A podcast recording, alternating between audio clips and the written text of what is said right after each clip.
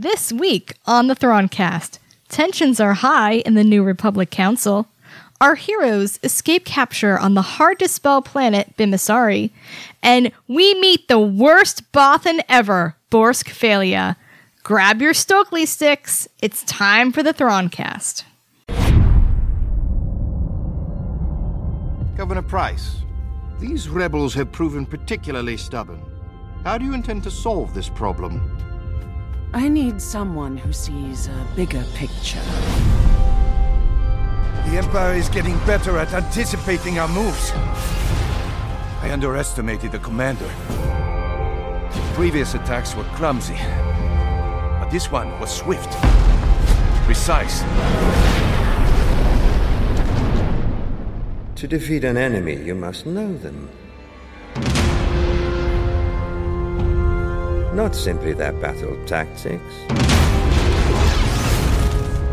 but their history, philosophy, art. Grand Admiral Thrawn. Hello, and welcome to the Thrawncast. I'm your host, Nancy, and today we're discussing chapters 5 through 8 of Heir to the Empire. Joining me on this legendary journey are my co host, Brian, Hello, hello. Matthew, Hello. Amanda, Guten Morgen. and Tyler. Hi. Today, we'll be talking about the book while I sit here and chin hands while daydreaming about Luke Skywalker and combat. So, So it's a day that ends in Y. yes. So, uh, see you later, everyone. I'll, I'll turn the show over to them. No, seriously, though, uh, first of all, thank you, everyone who has commented or sent us messages on Twitter about the show. We're really glad that you are enjoying it and also reading along with us. I'm super glad to see that people are picking up the books again or for the first time. And I am also uh we have a we I think we figured out what we're going to do for our giveaways. So I hope so because we're about to announce it. yeah. So uh, we'll mention it at the end of the show. So you have to stick through the whole episode to find out. Ha ha ha ha. Uh, also of Yeah, note, that evil laugh needs some work. I don't have an evil laugh. I'll fix it in post. Can you Just reverberate it? yeah, I'll put some reverb in there. There, there we go. Rebels premieres this Saturday. Uh, I will not. Oh, really? Yes. I didn't even know that. Come on, Matthew. oh, yeah. It's the 19th, isn't it? Wow. Okay, we're getting on. I there. know. Where's the Where's the month gone? Sorry, obligatory. Where is the time gone? Comment. I unfortunately will not be watching it live because I will be at a wedding, but thankfully I will uh, have the app to watch yes, it. we we have a Disney, Disney XD login and an internet connection at the hotel. We'll be you watching can, it. you can watch it in, on your uh, on your pocket device at, at the ceremony. Uh, I know. I don't think my best friend would like that very much, and I don't Look, either. I actually want if to. If they're your best friend, then they'll understand. No, you actually just sneak away at the reception. Yeah. Like Where's Nancy? Oh, she's not feeling good. I think she drank too much. she's in the car watching Rebels. She'll be back in 45 minutes. Why is Nancy so upset? Oh, she was watching Rebels.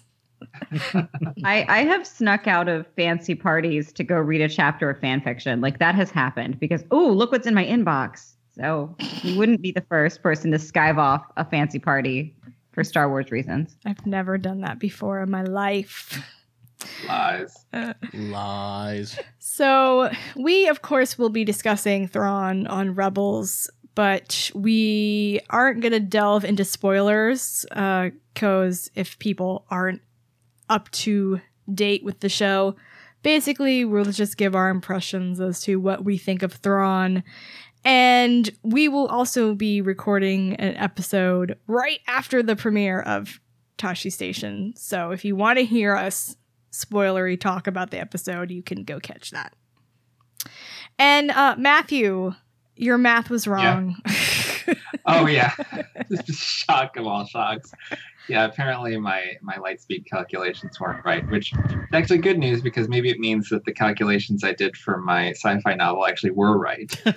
um, after all, I don't probably not. They were probably both wrong in different ways. Yeah, But right. uh, yeah, Jay Admiral Jello on on Twitter pointed out to me that uh, 70 light years per day is uh, 25,550 times the speed of light rather than 2.91 times.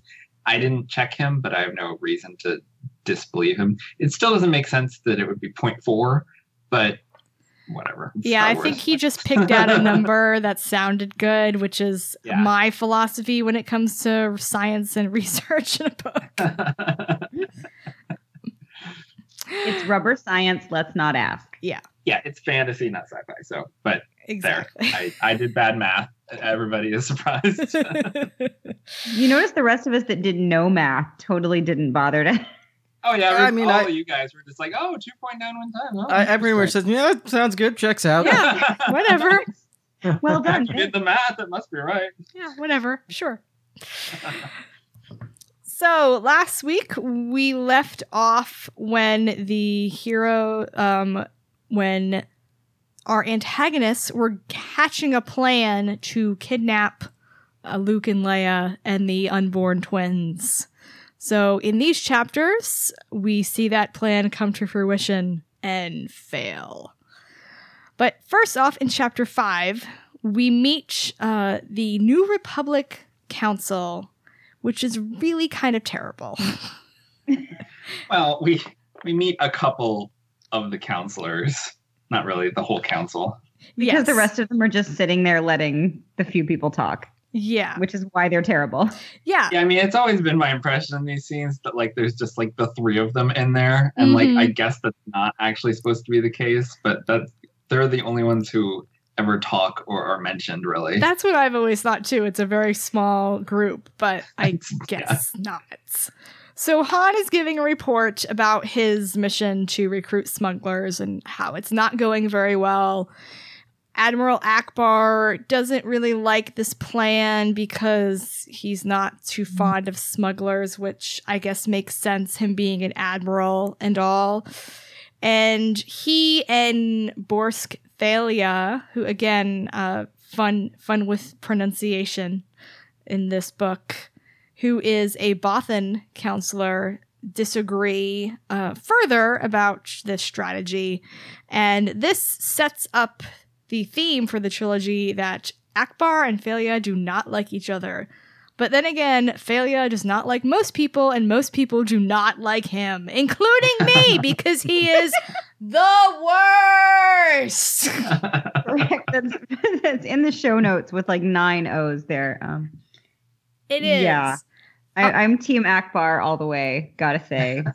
Okay. Um, and you know, I'm I'm trying to come at this book with fresh eyes. I'm doing it as though you know it's a script for a play I've done before, but it's a whole new cast. It's a whole new experience. I'm having a really hard time forgiving Fey'lya for something he's going to do to Leia in about 20 years. um, I have a hard time forgiving Fey'lya for everything.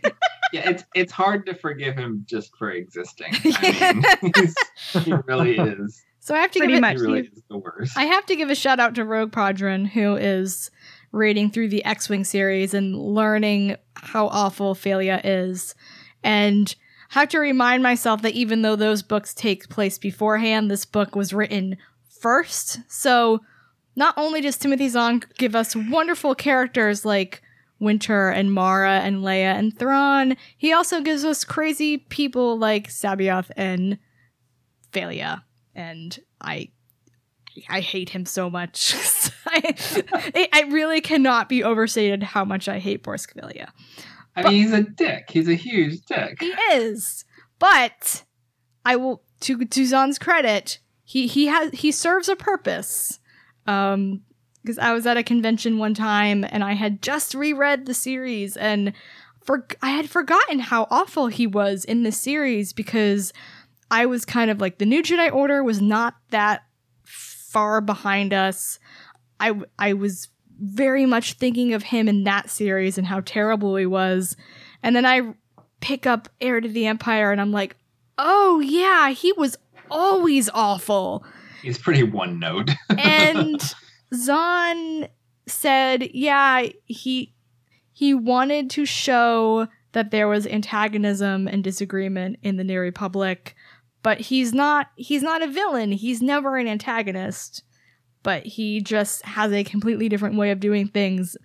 And I think it's good because it it creates conflict both internal and external and he's so frustrating, but he's such a good jerk. Borsk Failure is that one acquaintance you have who is contrary about everything, no matter what subject you're talking about. He is just the one. He just wants to argue with you about anything and everything, and I want to punch him in the face. Yeah. I read what 20 odd books, 30 odd books, wondering the entire time why no one had assassinated him yet. he's he's honestly a little too one note for me. Like he showed Zahn later on, and I don't remember, even remember if it's in this book or later in the trilogy, but Zahn shows glimmers of him being an actual person a couple times. but for the funny. most part, he's, he's just a little too like yeah. like loathsome to to be believable. yeah. I don't know. Have you looked at the current political sphere? he has one job on this ship. Yeah. Well, Tyler, as the Thrawn trilogy newbie, what is your initial impression of our pal Borsk? He's just kind of a jerk. Um, uh, he, he seems like he'll do anything to get more power for himself and only himself. You know. Mm-hmm. Um, Yeah. but I mean, you know, I didn't exactly come in with a with a non-biased viewpoint towards him Uh, because I have listened to you know Rogue Podron and and all that stuff. So yeah. Yeah, I mean, I the I think it shows that Zahn is such a good writer because literally like he says two sentences and then my hackles are are already up and I'm like it's that efficiency again. He's, It is. He's so efficient. very efficient. efficient at making you loathe this character. yes. And it's funny too because like he parlayed the fact that uh, it was his group of Bothans that found the second Death Star into his political, you know, currency or whatever. But like that was a trap, as Ackbar famously reminded us. And so That's why they I don't like know each how, other. Like I don't know how proud of that he should be. Like, yes, my Bothans were duped into delivering this information to the to the Rebel Alliance. Go me. Well, that just proves how how awful he is because he is going to use that to oh, gain get gain. I've, I've, I've got it. What? Borsk is Star Wars Umbridge. Ugh. yes. Oh man. That's a terrible. And I guess too. Now I'm the- going to picture him in a pink tunic every A kitten? it's on the page. with with portraits of loath cats up on his wall. um, I, I guess it also just shows like how like precarious the the New Republic government is. Is that like they like pretty much the have nobody to choose from. So they're like, yeah, that guy wants to be a senator or a counselor, sure. You know, nobody else Yeah. is stepping up to the plate. I guess we have to deal with this asshole. And as I'm reading the series, mostly when it comes to like the government and where the empire is and it's I keep having a really hard time wrapping my head around the fact that this is supposed to be 5 years after Return of the Jedi. Um cuz I've been reading the Aftermath series which is set Which is like a hot minute after Return yeah, of the Jedi. it's within a year, like less than a year, and I keep thinking this seems so tonally similar, but it's so much longer after. And yeah, it's really not hard to see why in this timeline the the war lasted for like 15 years and they didn't sign a treaty until so much longer because if the new republic is still this small and precarious 5 years later it's going to take them a really long time to like set up a working senate and all this stuff yeah. Well, it it's interesting to me that they the choices changed coming into the new canon, um, because in Legends it was very much about we need to capture the capital, we need to pacify Coruscant, we need to be able to move our seat of government into the traditional seat of government. And in New Canon, they're like, yeah, no, we're not going to do that. We're not going to borrow their iconography. We're not even going to borrow their infrastructure. We're going to set up a government elsewhere separately. We're not going to bother with pacifying Coruscant. We are going to start with the rule of law in a new republic right now, right here, where we can and how we can. Even though God knows that had to be a crazy, massive infrastructure project on Chandrila. with, the, with what we've seen of the Galactic Senate in the prequel trilogy, thinking that you have to set up not only a plenary chamber, but office space and conference space for how many thousands of beings? A lot. Um, so I could see like, why it's like they if would some choose- tiny town in the middle of nowhere got the Olympics. Yes. Oh man. Yes. In fact, Pablo Hidalgo has referred to it as being somewhat like the Olympics. Oh, really? That's around. and I'm like, that's a huge infrastructure undertaking. So it would make sense for this timeline why they would choose to move into the buildings that are already there. yeah. Yeah. But then in New Canon, they're like, no, we're going to leave all of that in the past and move forward. So it's just really, really different politically, the decisions that were made. And I can't wait to see where New Canon takes it. I think it's also interesting that even though there are decisions that are so different, like the timeline being probably the biggest, that there it still seems so like this is something that could have happened in that in that timeline as well if you speed if you move it up like six months after Jedi. Like instead of, you know, Rax and Sloane trying to push back, you would have Thrawn and Pellaeon. It's- Oh yeah, and and vice versa. Yeah. You could move the aftermath series X number of years in the future too, with Mhm. whatever happened in the meantime. hmm And in both cases, they get Han and Leia married, and like within the blink of an eye, the babies are on the way. yeah. I love that it's canon now. They No, pretty much got shotgun married on blink of an Endor. I will say that I do I like that they got together so much quicker in the new canon than in Legends. We did not have to have Yes, but- Han kidnap her and go to Dathomir. But we've been stripped of the chance to have a Bollywood production in a book. the, the, the virtues of King Han Solo will live on in our hearts. Tyler, did you know that there is a song called The Virtues of King Han Solo from The Courtship of Princess Leia that 3PO sang? You know, I did not, but I I remembered that um He's every that princess dance game, that connects game. It's kind of like that, but not. Yeah, I mean, what good. a man! what a man, Solo. Every princess's dream. Not that I remember all that. Someday I will write a think piece on how Courtship of a Princess Leia could have been a great book because there are there are little kernels of yeah, it could have been a We'll great be book, but it was indeed not. we'll be looking forward to that on Tosche Station. Yeah, it could have been a great book if it had been had a completely different story written by a completely different author. I mean, oh. anything's possible. So yeah, this chapter is really short. Basically, we're just setting up the political climate in the New Republic.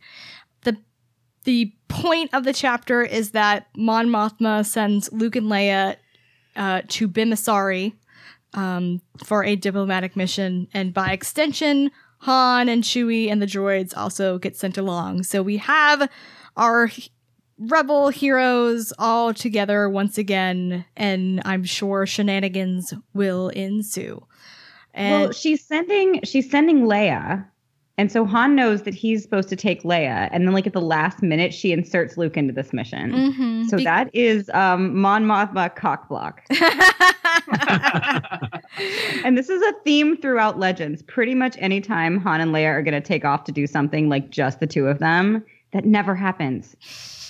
Well, they always wind up with a passenger. in this always. case, it's because he is Luke needs to go because the Bimms sort of revere the Jedi, and uh, this gets Han annoyed because he's like, okay, well, if you need a Jedi to parade around, why don't you actually let Leia go and train as a Jedi? Which strikes me as so what Han would not say in the new canon.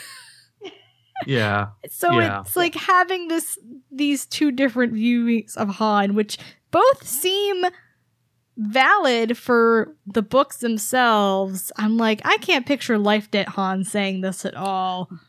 No, but you know, I think uh, I think this is one reasonable interpretation that in the five years from Jedi, Han could have conceivably chilled out a bit. I do like that he's respectful of her being a Jedi and the Force. Well, and it's funny. I mean, the reason he's annoyed is because it's a last minute change in the schedule. yeah. It's like that's so not Han. Yeah. Yeah. It's Yeah. like, oh, my itinerary. Damn you, Mon Mothma. I color coded and everything.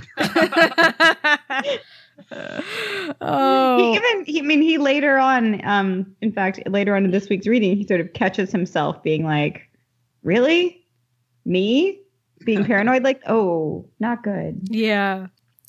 Another interesting thing about sending Luke along is this is so unlike what Luke is doing in the new canon, which we really don't know what at all know, he's yeah, doing. we I was it could be exactly what Luke is doing in the new canon. Well- Well, we have no idea. Well, I mean, as far as we know in Life Debt, he has left. You know, we we don't know where he went.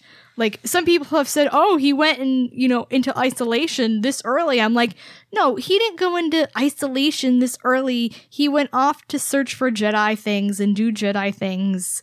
Yeah, he's off doing his thing. Which- he's looking for Jedi. Yeah. He's And that's his to find- prerogative because Yeah.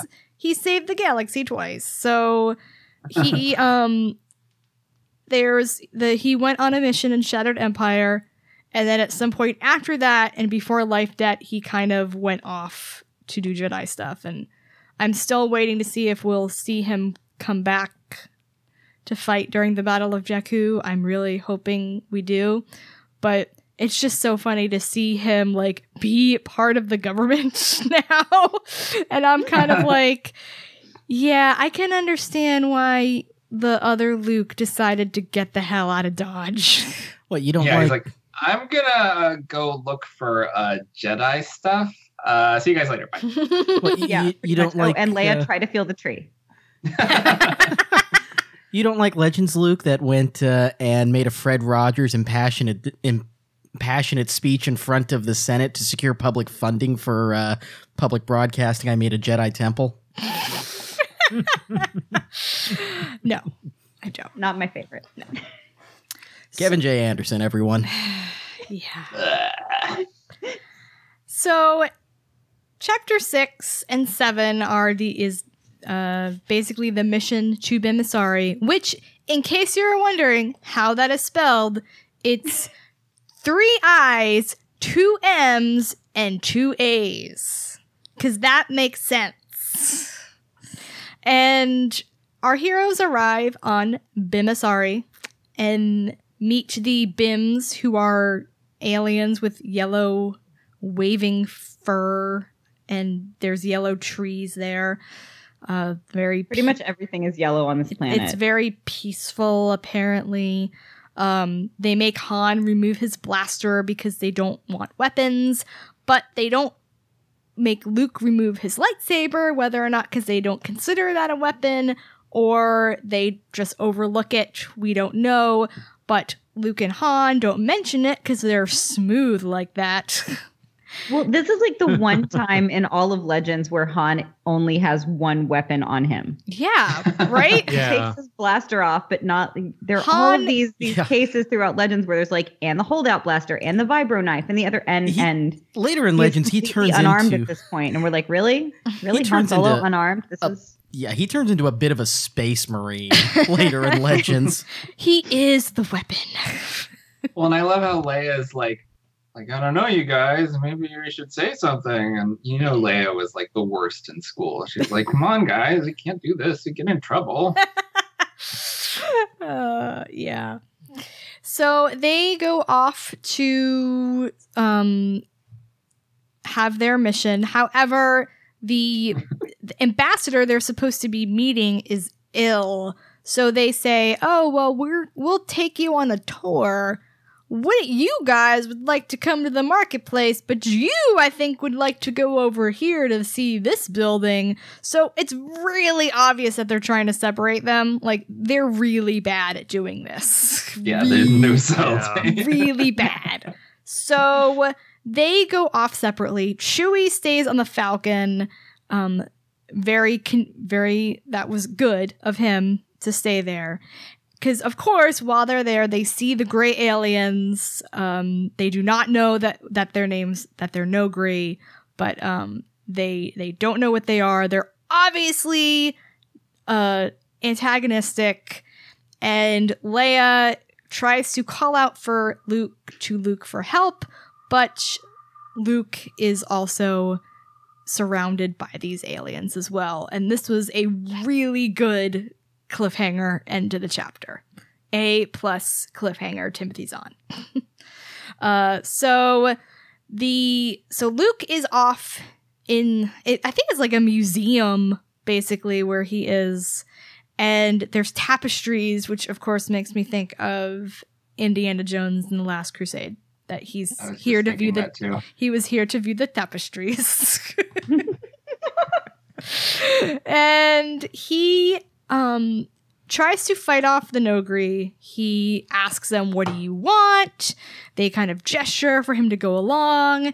He takes the tapestry off the wall with the force and covers them with it, and which is a really cool move. But then they use their weapons, which have some sort of spray on it to uh, glue all the tapestries to the wall. Basically, It's like it's like homicidal silly string. yes, that is a really good What- description. If you if Hang you on, that's the look at that's going to be the chapter If you look title. at the art in the comic, it's basically like Spider-Man's webbing. Yes. So Also, speaking of art, I pulled up. Sorry to digress for a second. I pulled up art of uh, what I guess the Noghri is supposed to look like. None of these drawings are anything like what I pictured from Zahn's description. Like from Zahn's description, I pictured grays basically. yeah, Most ah, of the classic aliens. Ah. These guys look like like a half-ass predator. yeah, yeah. I don't like I don't like any of the depictions I've seen of them. They're not not that great. Like there's that gray kind of looking alien in the Mos Eisley Cantina. Actually, I kind of figured he was a Noghri, but I Mhm. guess not. Anyway, so Luke is trying to get away from these guys and he realizes that the only way he's going to get out of it is to kill them all. And he has a moment of hesitate he has a moment of regret but not hesitation because he knows this is what he needs to do. He escapes um gets to the marketplace where Han and Leia are and they do a really cool move where they snatch jewelry from a table, or Leia snatches the jewelry with the Force, and everyone kind of swarms on them because, oh my god, shoplifters!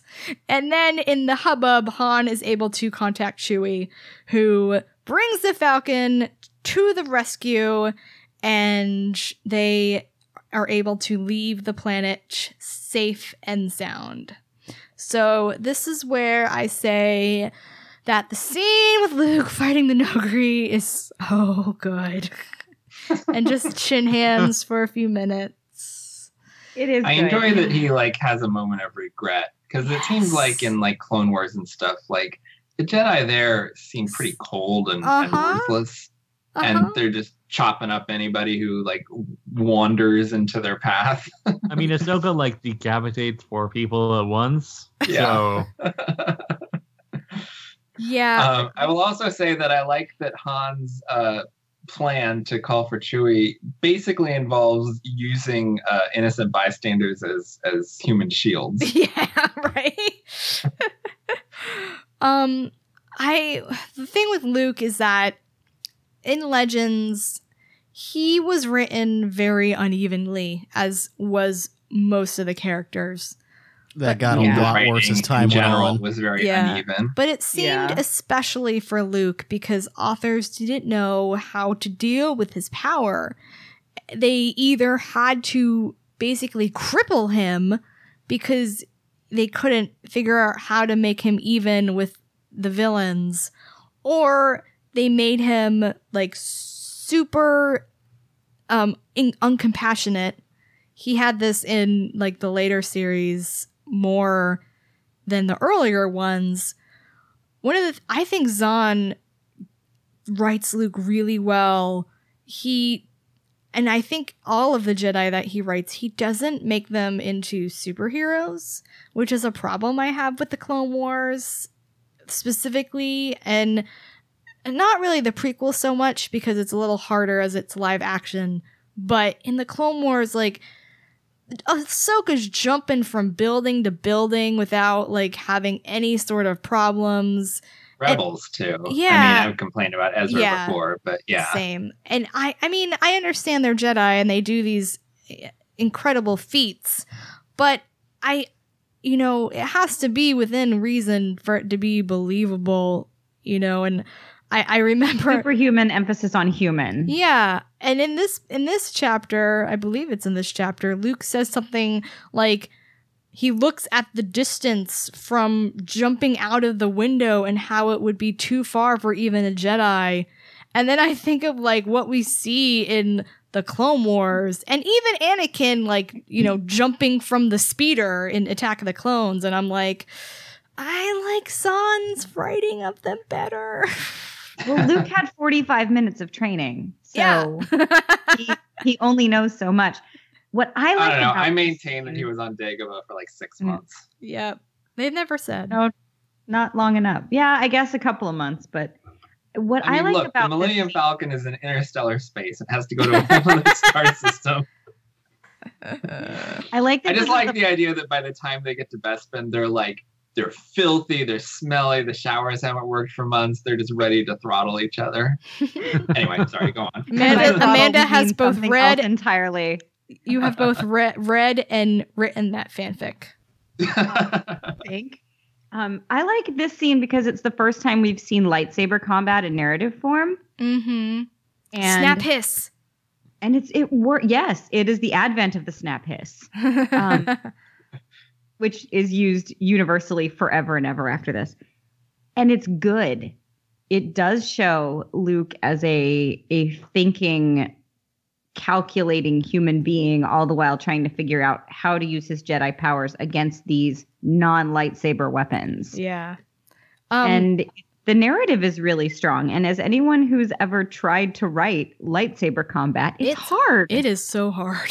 and I like It's Zon- I really, mean, I think, really well done. I think we mentioned this before, but like Zahn's like description of just like the mechanics of the force is really nice. yeah. Like it makes it seem like a like a real thing and, and like a tool. I mean, he, he describes the the physical nature of it really well, I think. Yeah. So, Tyler, you're the one who's least familiar with Luke in the Legends timeline. What do you think about how he's portrayed here? Does it mesh with what you think of him from the original trilogy? What you think of how he would advance as a Jedi and just does it fit in with his personality?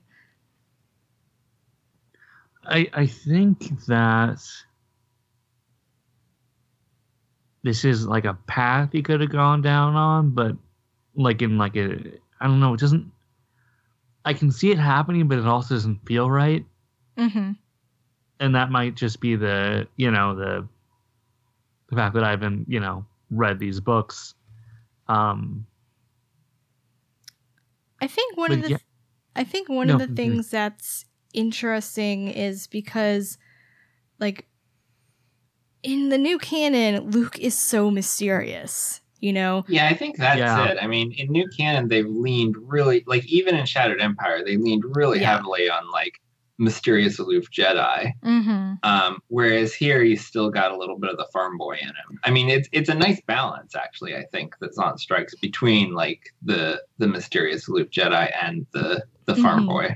I'm really um I'm really excited obviously. This is a dumb statement. I'm really excited for episode 8.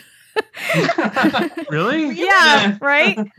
But Take it I or never would have guessed. I think mostly that because this is Star Trek podcast. Right, is it because Luke, uh, like Mark Hamill, Luke might actually have some lines in Yeah. this film? Well, mainly because Mark Hamill's playing him.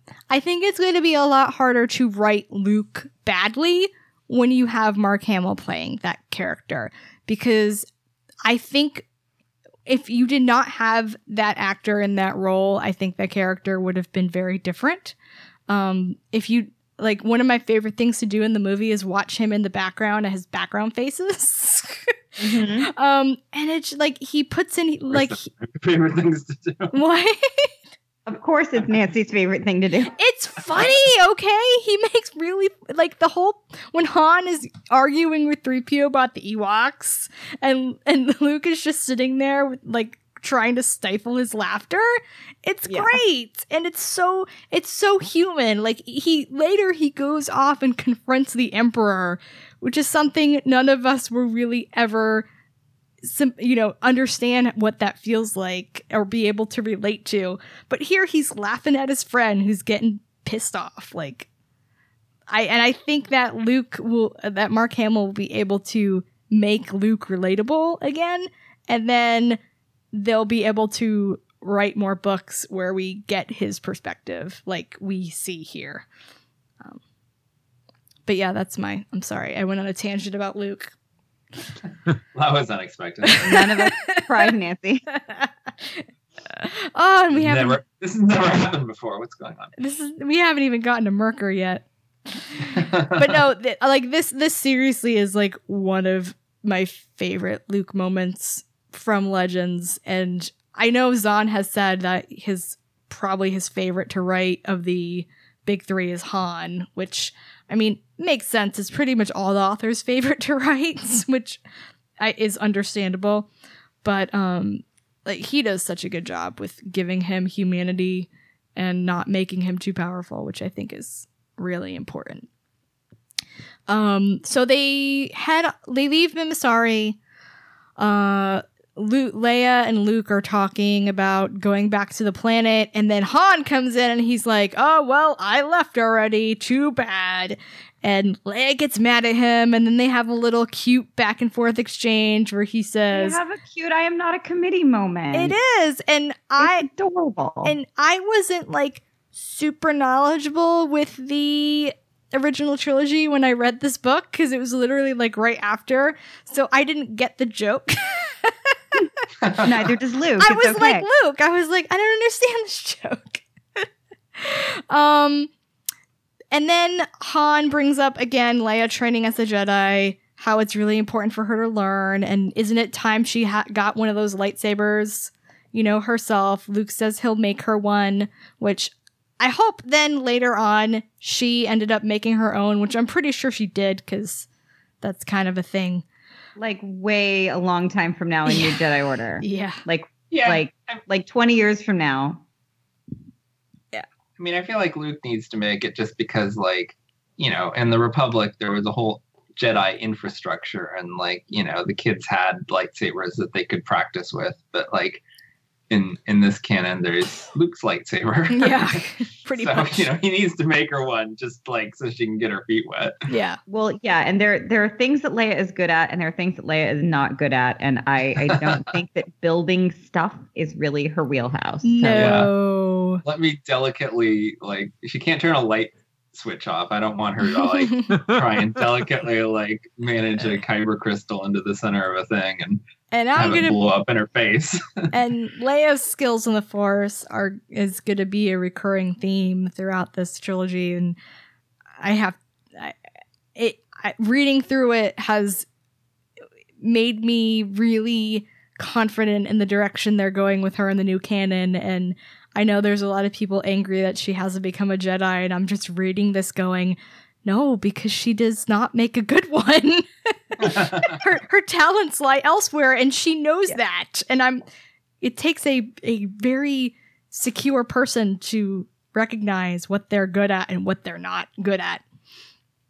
Um so luke is you know gonna teach her and there's a really cute brother and sister moment when he's like when she's like i guess the semester break's over teacher and he's like i guess so he gets all sullen which he is wont to do in the series because he keeps thinking of Obi-Wan saying, I thought I could instruct him just as well as Yoda. I was wrong. And the words echo through his mind all the way back to Coruscant because God, Luke, that's really melodramatic. right? But always in motion the motion the future is. So like Luke can't see that the person he's saying he's going to train is like the one person who is never ever going to go dark ever in the next like, 30 odd years of canon. Right? She goes dark for like five minutes in the Crystal Star, but nothing really ever comes of it. And thank God because Sith Leia would be terrifying. Oh, did you read that comic? Um, no, but I've read fanfics. no, there was a comic. oh, that was like the Elseworlds thing that they did. Yes. Yeah. Hmm. Sith Leia in the Imperial uniform was fierce and exactly terrifying. Wow. Wasn't that the one where Peter David wanted like Luke and Leia to hook up um, because they wouldn't have known that they were brother and sister? I've and, read like, that Horse fanfic too, Was, Dark. Horse was like, no, dude, no. No. Uh, I have not read that fanfic. I put that fanfic down. I was like, oh no. I mean, no, no I read that cest. fanfic. No It's twin cest. Splinter of the Mind. That was the worst and book. We don't talk all about the Marvel Splinter. Star Wars comics. Tyler, Tyler, have you read Splinter of the Mind's Eye yet? Have you done your homework? Um, no. Um, Don't. and I don't. I don't think I will. Um, mean- because I've. It's the literal worst. Sincerely, I've it's not a very good book, but like It's a smart smart the Luke decision. Leia stuff is kind of hilarious. Yeah. It's disgusting. it's not horrible. disgusting. It's not that It's bad. horrible. It's not like the comic where they're tonguing each other every six panels. Ah, okay, chapter eight. so chapter eight is kind of a in between chapter. Um, we get mop up from what happened on Bimmisaari, as well as set up for future plans. Thrawn, of course, is displeased to hear that Team Eight failed. Uh, but he quickly moves on to discuss other plans. And C'baoth is there, kind of saying, Hey, uh, you promised me Jedi. Where are my Jedi? Uh, they they they don't like each other very much. Think? yeah. So they discuss a bunch of plans for the future. Um, just kind of going through a lit down a list. Finally, they get back to what is going to happen with the Jedi. Thrawn says to use Team 4 and have Pellaeon send the message because coming from him, it will be, you know, it will be uh, showing his displeasure that they've failed. Um, then they discuss what to do about Luke because C'baoth is like, yeah, your Noghri aren't going to be able to capture Luke Skywalker. So Pellaeon has an idea, which Thrawn is like, yeah, that's actually really good, where they are going to sort of spread rumor a rumor about C'baoth being on some sort of planet and sort of have the rumor spread to the rebellion or the new republic rather. And so luke will go seek him out. And C'baoth is sure that luke will come to him if he calls because they're both jedi and this is something that they have to do. Like and Pellaeon's like okay whatever dude. Uh you're crazy. Let's get rid of you as asap go drop you on a planet and tell some Jedi you're there, and it'll all come out in the wash. Yep. And so we learn that Thrawn's plans involve cloaking shields, mole miners, and Spaarti cylinders, and which is all presumably presumably leading towards attacking the Sluis Van shipyards. Which I'm sitting here reading, I'm like, wow, they really uh, revealed all this planning really early on in the book. um, yeah, didn't but this know is about as much cylinders were yet. information as we get until the attack. yeah, Like, yeah. like it, it's all it's all this here, and then it's like you know, and then you're there, kind there's there's no more foreshadowing basically. yeah you're pretty much which is fine. yeah they're like here are these things um and then eventually as the book unfolds we see what they're kind of doing but um yeah i was like oh that's a lot of information interesting um then we switch back to the new republic uh Fey'lya, shocking is unhappy that they left Bimmisaari without going forward with the mission. Han Which means it was a good decision. Yeah, Han shocking does not care what Fey'lya thinks. I Because he's got the impression in this scene that uh, Ackbar will just take whatever polar opposite position. Yes. Fey'lya, Fey'lya uh, takes. Like, I mean, Yeah. not that like Ackbar is wrong to defend Han, but like it's just funny. It's like, oh no, I think that that was absolutely the right decision, Captain Solo. Well, now we know who's going to play Ackbar I in all of our dramatic readings. Oh, was there any question? Oh my I god, love that was that was really good. oh, now we need to have uh Ackbar and Fey'lya scene that we act out.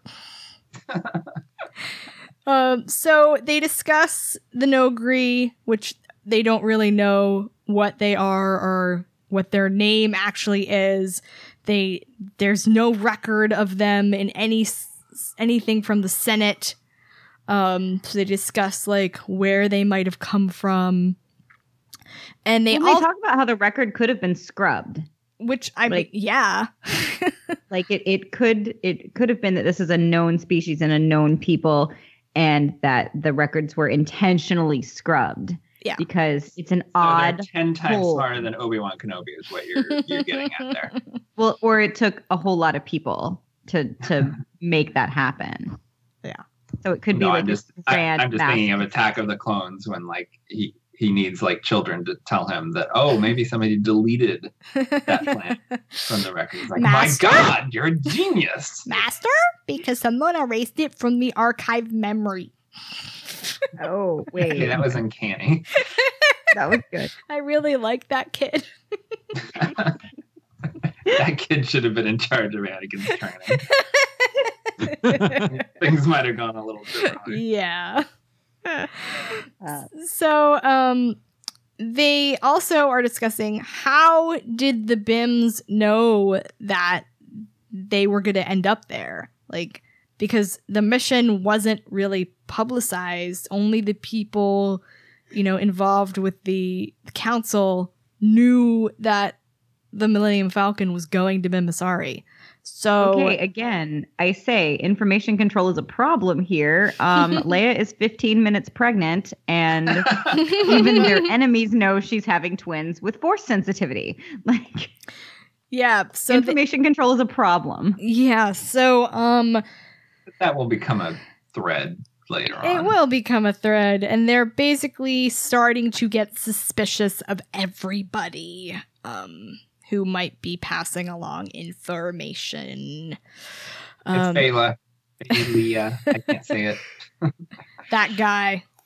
Yeah, That the furry- guy. the- it's the furry one. It's the one with the fur. so, um, to Han's dismay, Mon Mothma sends them right back to Bimmisaari. Um, but Oh, this they time, just keep screwing with his plans, his carefully laid out I itinerary. know. He had spreadsheets and everything. It's like he's like Danny Tanner when they went to Hawaii and he had this clipboard of fun. whoa, whoa, whoa! Slow, slow your roll there. Let's, Get let's out of my get calendar. The 3PO carries the clipboard. oh. So Now, I just want to say maybe they're going to take a detour to Hologram Fun World. Ah! now now You're Tyler, Hologram Yes. Fun World is from the Glove of Darth Vader series. Oh, I think. You're Oh, house. It's a theme it's a theme park that Lando owned. I forgot What? he owned that. Are you fucking serious? what? Didn't he own it? Didn't he own Hologram Fun World? Oh, he Um, did. He I don't remember I if never- he I owned it, but I'm pretty that. sure it was I- his suggestion that they go there. Okay, That I'm, I'm I'm looking it up right now to make sure that I'm right. Okay, Hologram Fun World, often abbreviated to FHFW, was an amusement park space station located near the Zabion system and Koan. Held in a transparent dome 40 kilometers in diameter, it floated in a cloud of blue helium. Uh, blah, blah, blah, blah, blah, blah. Oh, some of the many attractions included the Joy Domes and the Anyman rooms. It also had a jewelry store and a- Any man rooms. anywhere. Oh yeah, This is a Joy children's It book. also had a jewelry store and a church. yes. The church? Leia. Oh, and and Leia and Han plan on getting married there. At, on fake Alderaan. Wow. On fake Alderaan Yeah. in the Joy Dome. Yeah. Okay. No, I'm sorry. So, administration. Here we go. Hologram Fun World central operations were controlled from a section of the station called the Adminidrome. Oh my god. The bu- Oh, the wow. bureaucracy included the Document Bureau. At the time of the Battle of Geonosis, the park was managed by Baron Administrator Grekis Schubel. Wait, did they work this crap back into actual so. adult legends? I guess so. Oh, the come Holonet, on. the Holonet News, apparently, and the Old Republic game. And later, during the Galactic Civil War by Dana Fadji, Lando Calrissian briefly invested briefly in the park after the Battle of Endor before selling it and taking inspiration from it, founded Sky Center Galleria. Oh my god. Right, because that was yeah. I can't. Let's not forget that Han Solo also had a house in the sky in this particular. He did. He had um he had a sky house. Welcome Yeah. back to Glove of Darth Vader cast. Oh God. Okay. So yeah, Where the hell were we?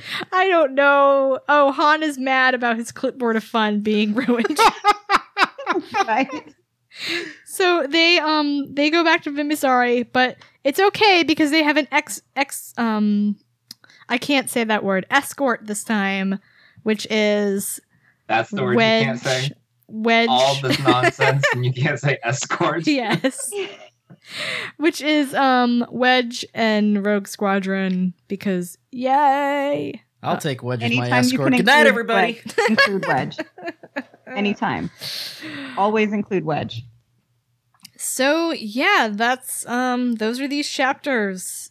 They're less dense than the previous chapters, but there's a bunch of action and uh I it's really really it was really nice getting to see our heroes in action, especially after the scene which will not be named for Amanda's sake.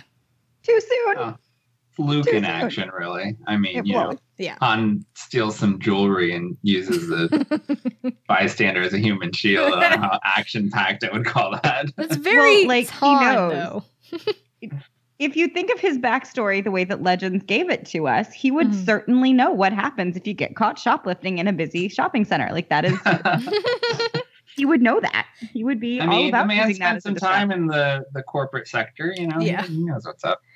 it is um yeah it but it's nice seeing them together again you know whether or not you know luke is obviously the one who got them out of the situation but Oh, yeah, I'm Yeah. just teasing. It's, Yeah. It's, it's good stuff. yeah um so yeah i i i still love these Bimmisaari chapters and um i'm I, I I keep having to force myself not to read ahead because I know what's coming.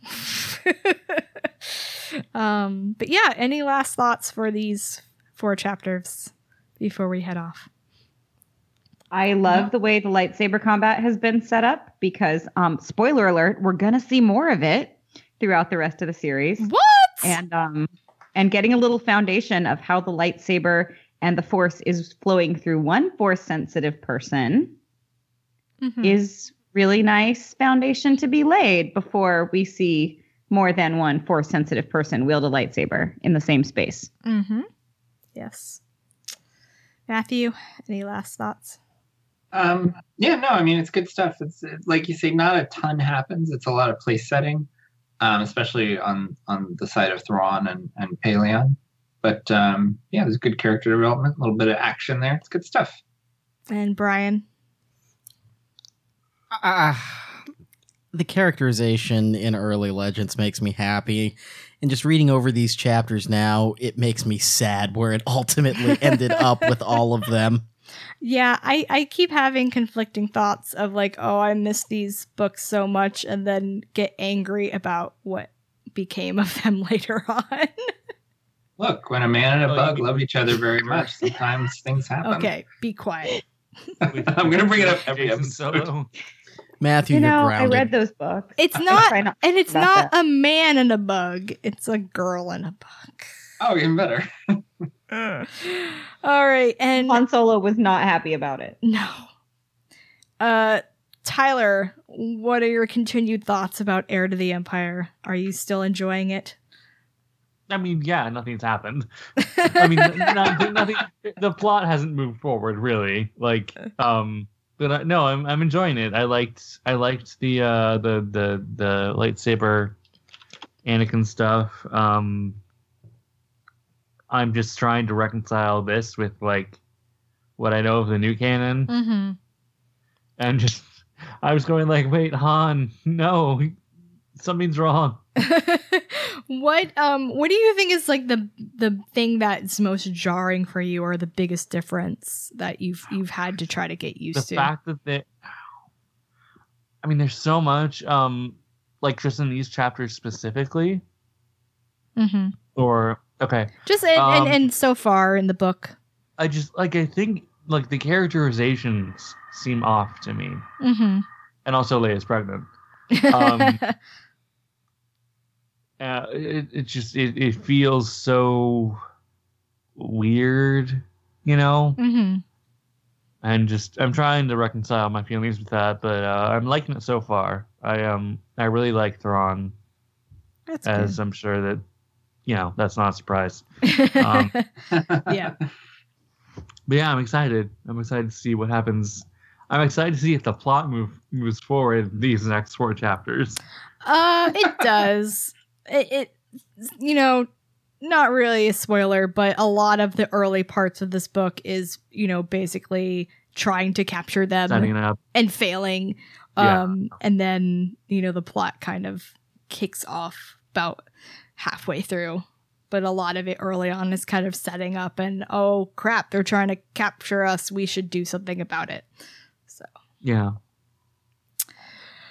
Well, thank you all for joining us again. Uh, we I enjoyed revisiting Luke Skywalker being a Banff. Um, that will happen other times during the series. I'm sorry, not sorry. No, you're not. It's You're my not show, damn it, my show. oh, so the Thrawncast is a Tosche Station. Hey, pod- hey, wait. We're Oh! giving away things. You need to tell people how to win things. Yes, thank you, Brian. Steer the ship, Nancy. I I didn't put that in my show. I'm like Han Solo. I have to stay with my clipboard. I- And you're color coded. See, that would be me. That would be me because I do not like when schedules get changed. So I would be like, "Oh, no, Mon Mothma, this was not what we planned on doing. No, stop it. I'm totally writing you into my next fanfic as the person who's managing the schedule. Thank you. Someone named Nancy with an I is going to have a clipboard. Yes. Sweet. Just put just put some apostrophes somewhere in the spelling. Nancy. Maybe two eyes. Oh, um, so if you if people haven't listened to of Dice and Droids, which is our tabletop podcast, uh, Brian created a fun side episode for the Rogue Podron hosts. Um, Yes. which was the siege of Moth Mantuan, higher Moth Mantuan Mantuan the Third. And um, in this episode, our friend Jay from the from eleven thirty eight played a character that was a Bothan whose name was Worst Idea, Love it. which was spelled W O R apostrophe S T I D apostrophe E A. and it was it was great. So That is yes, we have two sets of the Thrawn trilogy to give away. The With- fantastic new uh, paperback covers. Yes, and Sadly, they do not have ripped Obi Wan they do not they have do not ripped have ripped Obi Wan. Obi-Wan. But the but the three covers together are exquisite. they really yes, they're are. beautiful. So we um will be putting up two posts on the blog, um probably tomorrow or the next day, Wednesday, and we will be. We want to give one copy away to a person who has, you know, read Legends previously, and the other one to someone who is not. So we are hoping our listeners will be honest and truthful in this, or Luke Skywalker will come and judge you if you are not. Um, basically, we're asking, other than Thrawn, what other character from this trilogy would you like to see into the new ca- brought into the new canon, and how would you want? Do you think they should be brought back? Basically, we're twisting your arm to write us little tiny fanfics. of I was about to say that is a brilliant fanfic challenge. it is. See, there we go. Um, if you you don't have to write a whole fanfic, but you know If you do, we're not going to say no. we won't. Um, We will leave you really good comments if you write a whole fanfic. yes, and so for people who are not familiar with these books, uh, who haven't read Legends, we want to know why you want to why you want to read these books. Basically, you know, they're legends. They quote unquote don't count anymore. Um, what intrigues you about them? Um, is there anything you know about legends that you want to learn more about? Um, that these books, you know, might enlighten you somewhat. So we'll put those two posts up and you can comment on those. We'll probably leave them open for a week or so until next um, episode and we'll announce the winners. So good luck and thank you again to Del Rey for those books. And we hope to get some new fans. So again, thanks for joining us this week on the Thrawncast. We are a Tosche Station podcast, and this episode has been brought to you in part by Her Universe and by you, our Patreon subscribers. Our Twitter handles, you can find us at Tosche underscore station. I'm Nancy Pants, that's Nancy with an I. Brian, you can find at Lane Winry. Br- uh, Matthew with M.R. Bowers, Amanda with Manda the Ginger, and Tyler at Cyberpunk Warlock, or it's Warlock with a K. You can find our columns and news at tosche-station.net. Tune in next week for our discussions of Chapter 9 through 12, when our heroes take a whirlwind tour of Bafash, Dagobah, and Niklon. Because, as I said, the crazy planet names do not stop. Bye! So long. Hi.